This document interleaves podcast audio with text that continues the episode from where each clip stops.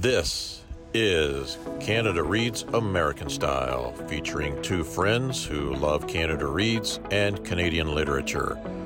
Welcome our host Rebecca from Michigan and Tara from Ontario. Hi, everyone. It's Rebecca. And when Shauna and I started this podcast a few years ago, the plan was that we would interview only Canadian authors.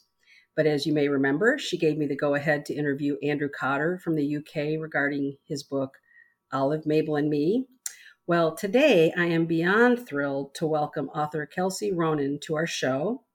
Kelsey grew up in Flint, Michigan, my birthplace, and her work has appeared in Lit Hub, Michigan Quarterly Review, the Kenyon Review, and elsewhere. She lives in Detroit and teaches for Inside Out Literary Arts. And as it has been said, Chevy in the Hole, her first novel, is a love letter to Flint. So I just had to invite her to chat with us. Welcome, Kelsey. Thank you so much for having me. Okay, well, we're just going to jump right into this and ask if you could give us a brief description of your novel for those who haven't read it yet and your connection to Flint, Michigan. Absolutely. So um, the novel is about two families in Flint um, that come together through this love story. And so it follows these two families from the 1936 37 sit down strike at the GM plants in Flint to the ongoing water crisis. Um, and my connection to Flint is, of course, it's my hometown.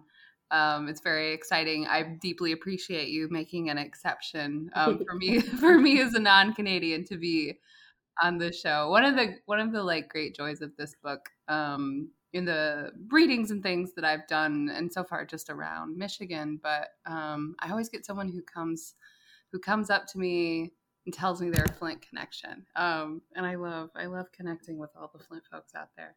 But yeah, I'm uh, Flint born and raised. I lived there till I was 25. Grew up on the West Side. Went to uh, Flint Southwestern for high school. Went to University of Michigan Flint for college. Um, and yeah, and have a long history there in my family.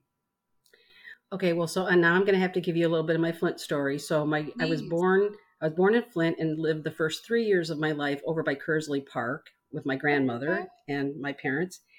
And I also used to um, sled over at, at Southwestern. Of course. And oh my gosh, it's like the best hill. And I have yeah. to admit that when I first came back after being in California for 30 years, one of the first things I did the first winter was I went back sledding. And I thought, here I am, 50 some years old. I'm pretty sure I'm the oldest person sledding at Southwestern. But anyway, all right. Well, thank you for thank you for that. I appreciate it. Thanks.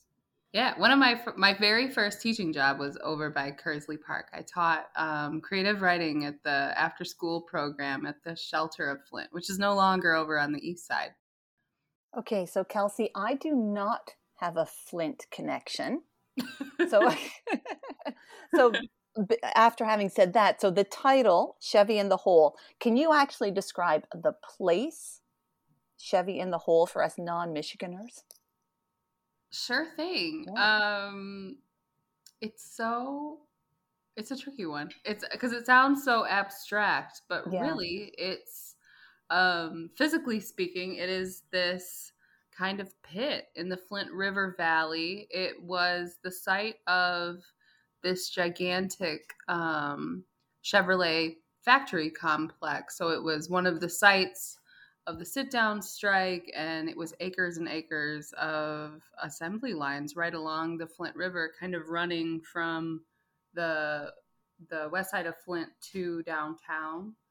Um, so it appears in my novel in, in various stages, kind of as a symbol through mm-hmm. the city's history. So from this industrial site to in the 80s and 90s, um, this sort of abandoned um, place that ultimately was steamrolled. And in the current moment, um, I should say most of the, the book takes place in, in um, 2014 to 2016, inspired by the water crisis and these family histories inform the main love affair between the protagonists. And so Chevy and the Hole, in that era of Flint's history um, was undergoing a phytoremediation initiative. So I can't remember how many. I should know, but so many. Maybe it was hundreds, maybe it was thousands. Trees were planted in Chevy in the Hole to pull up um, just generations of mm-hmm. of toxins from the ground, and and it has since been rehabilitated, and it's now a state park.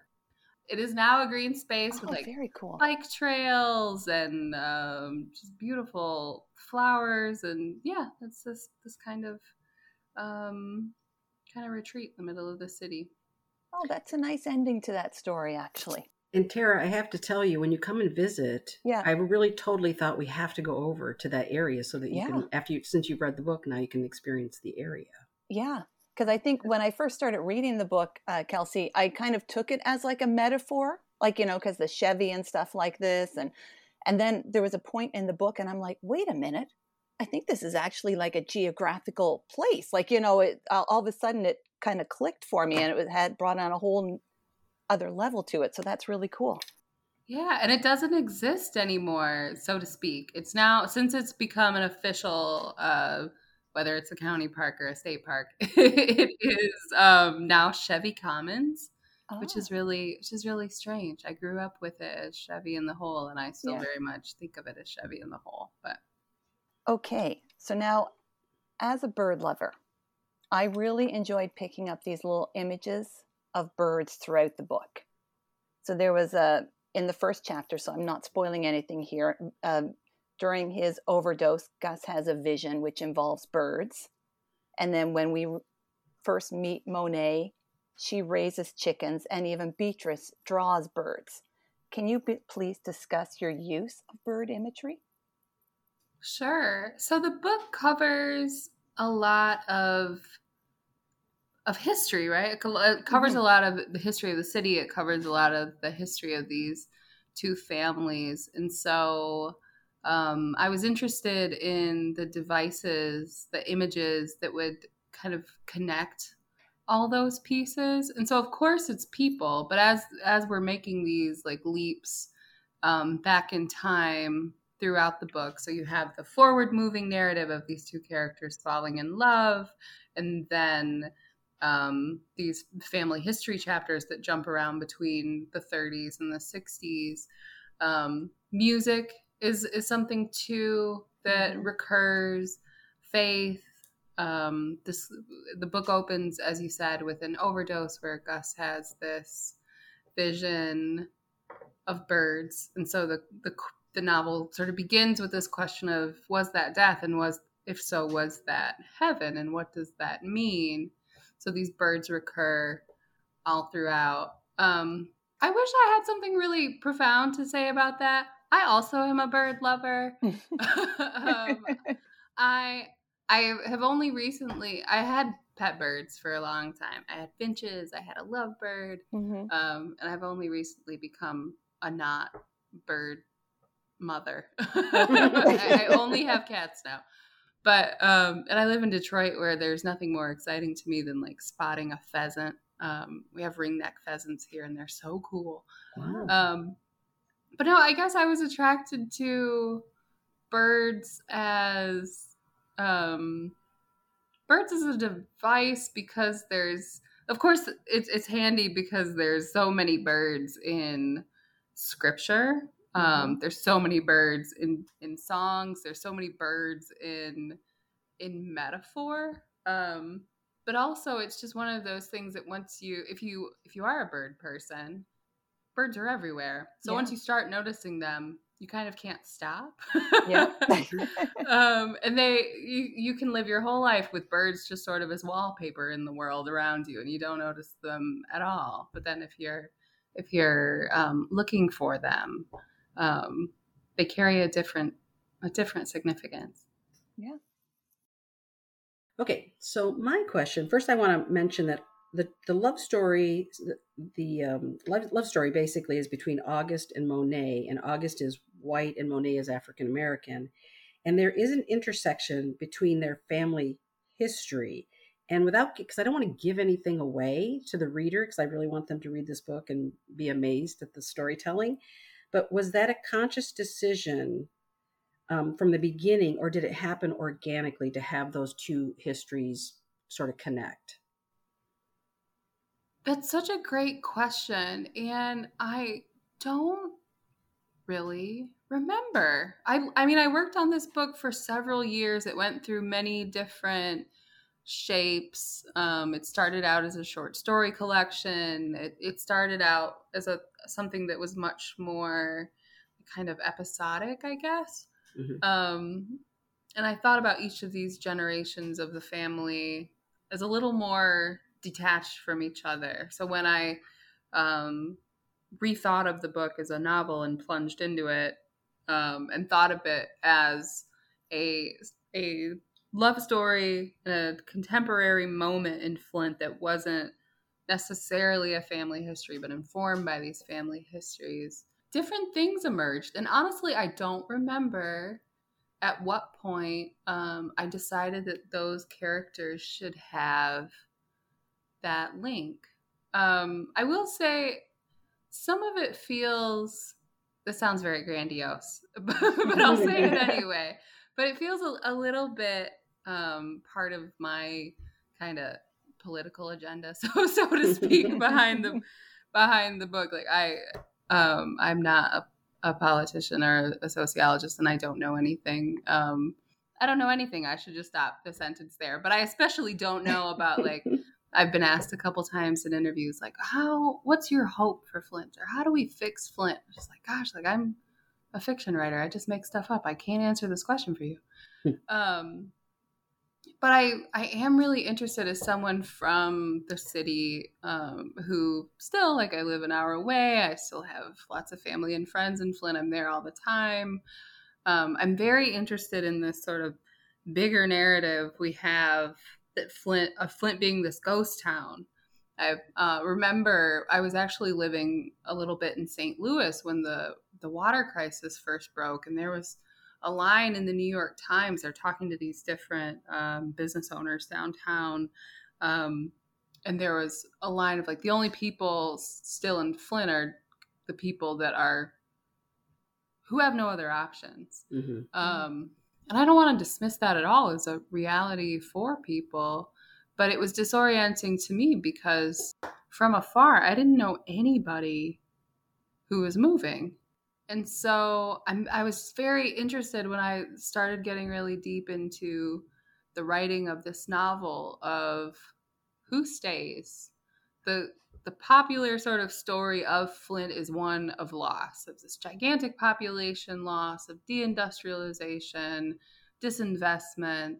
But who are the people who stay and what are their experiences? What are the very the very different um, experiences they have? So one thing that again was important to me um, in thinking about race and how it's um, informed so much of what's happened in Flint, of thinking about how identity can change so much of how a person experiences the same event as, as someone else. So some of the the things that take place in the book in the 60s, having black and white families, um, I hope underscores some of that. But yeah, I was interested in in them both in their very very different um, family backgrounds, some some differences in their socioeconomic backgrounds, of what binds them in many ways is their their family stayed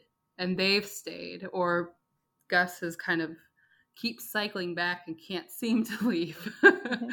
um, I think it's that that that question for me of yes, a lot of people have left Flint, but who are who are the people who've stayed there, and what is it that that really anchors them?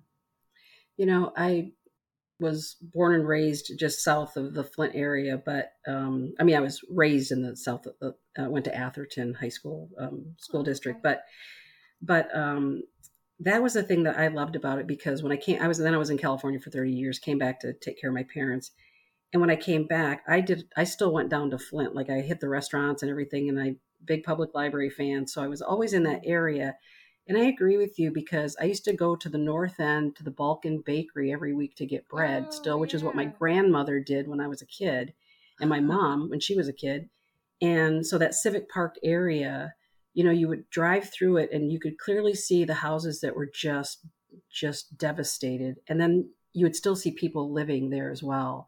Right. And I was just always fascinated by this city that still just keeps barely hanging on. And then when the water crisis hit, I just come back right before that. And that was really devastating. But today I was driving my five year old little uh, great niece, and we were going over to Luigi's on Davison Road. So we were oh. on the east oh. side. Ooh, that, that that's where she wanted to go for she's five years old that's where she wanted to go eat but we were driving along and she said oh like that and i said what and she said the houses are broken and i said yeah i said some of them are broken and i thought man some of them are still hanging in there but a lot of them are broken so but that's what i loved about the book because that's why it's really a love letter to flint because people have stayed many people have stayed and they are eking out their lives they continue to do so Absolutely. I mean, I know so many people who wouldn't leave Flint for the world. I know so many people who have were either born there and have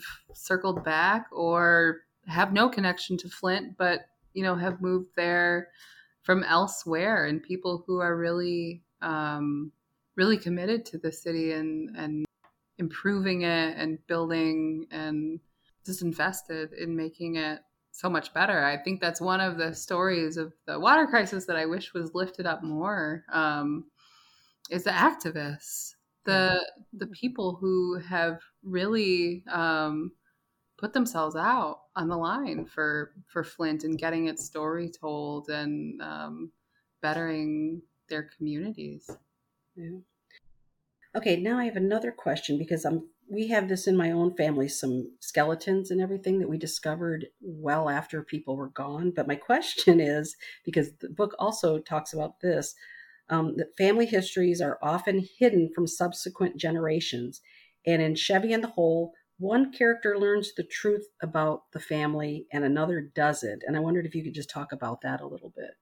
Yeah i am also really interested in ideas of of intergenerational trauma. Uh, it sounds kind of kind of buzzwordy, and I and maybe I'm like trying to sound fancier when what I really mean is just like the things we inherit from our families.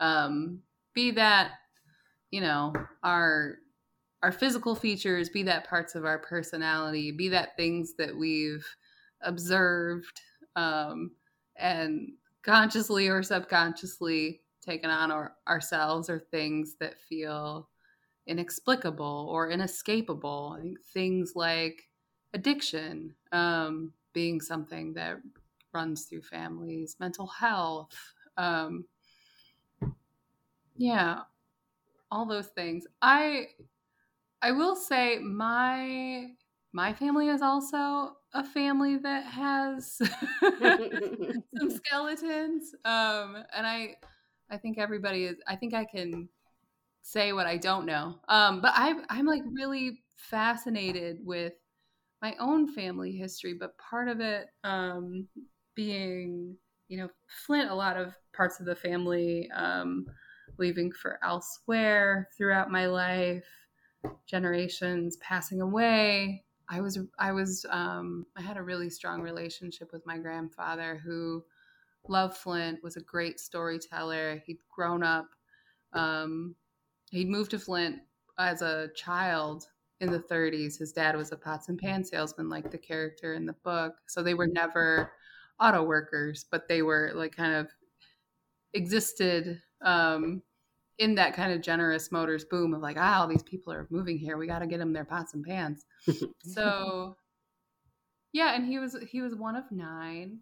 And anyway, so he would he would take me around the city and show me, um, you know, where things used to be, his neighborhood where he'd he'd grown up that had gotten knocked out for the expressway, and his old paper route and stores that used to be there, and the tree where he first kissed my grandmother, and all these very Aww. like that's cool.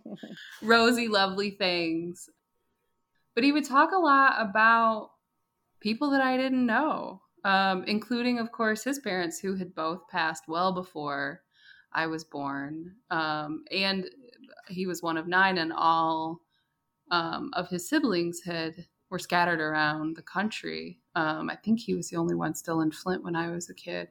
So I knew all these stories about people that I didn't know. And one of the stories that I really was fascinated by um, was the story of his oldest sister. I think it was at a funeral, their mother's funeral, maybe. After the funeral, she was like, I have to tell you all, like, uh, we don't have the same father. but that was it. Like, yeah. I, I, don't have any more of the story. Like, who who was that guy? like, what, the, who is who's the other secret dad? And like, what happened? Was it a a pregnancy out of wedlock? Did he was it a shameful divorce? Did he pass away very suddenly? Um, and then uh, I was widowed myself at 24. So just thinking about how you know my my great grandmother who I'll I'll never meet and I'll never have any more of that story. Well, who was this lost guy? Um, and how did that kind of hang over my family history? It just fascinates me.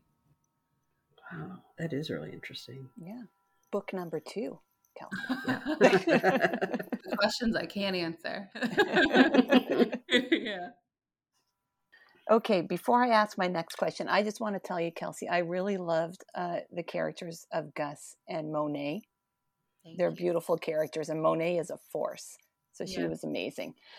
But uh, towards the end, there's a Gus visits his old apartment in Detroit. Mm-hmm. And an internet search leads him to find the Greek word for abode.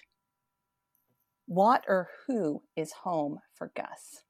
Oh, I think it's her. Yeah. Um, I think he very genuinely is deeply obsessively in love with her. Um, but also I think he's in that place in his uh, recovery journey where he's looking for something. He's looking for something to really devote himself to, like that that yearning both to to in the letting go of an old life to to create something new um, and that kind of zealousness of like this is who I am now and this is this is what my day looks like and this is what is important to me and how um, very intentional that that has to be mm-hmm. in recovery so for him i think she is someone who's deeply committed to flint deeply committed to issues um, around food security and nutrition and city politics and she's every she's aspirational to me. She's she's the yeah. smart person i wish that i was um, but, uh, and i and i think for him it's it's not really so much flint. I think flint's kind of where he met her. Flint happened to be his literal home but that she fills that place. Um, more metaphorically or abstractly for him. Mm-hmm.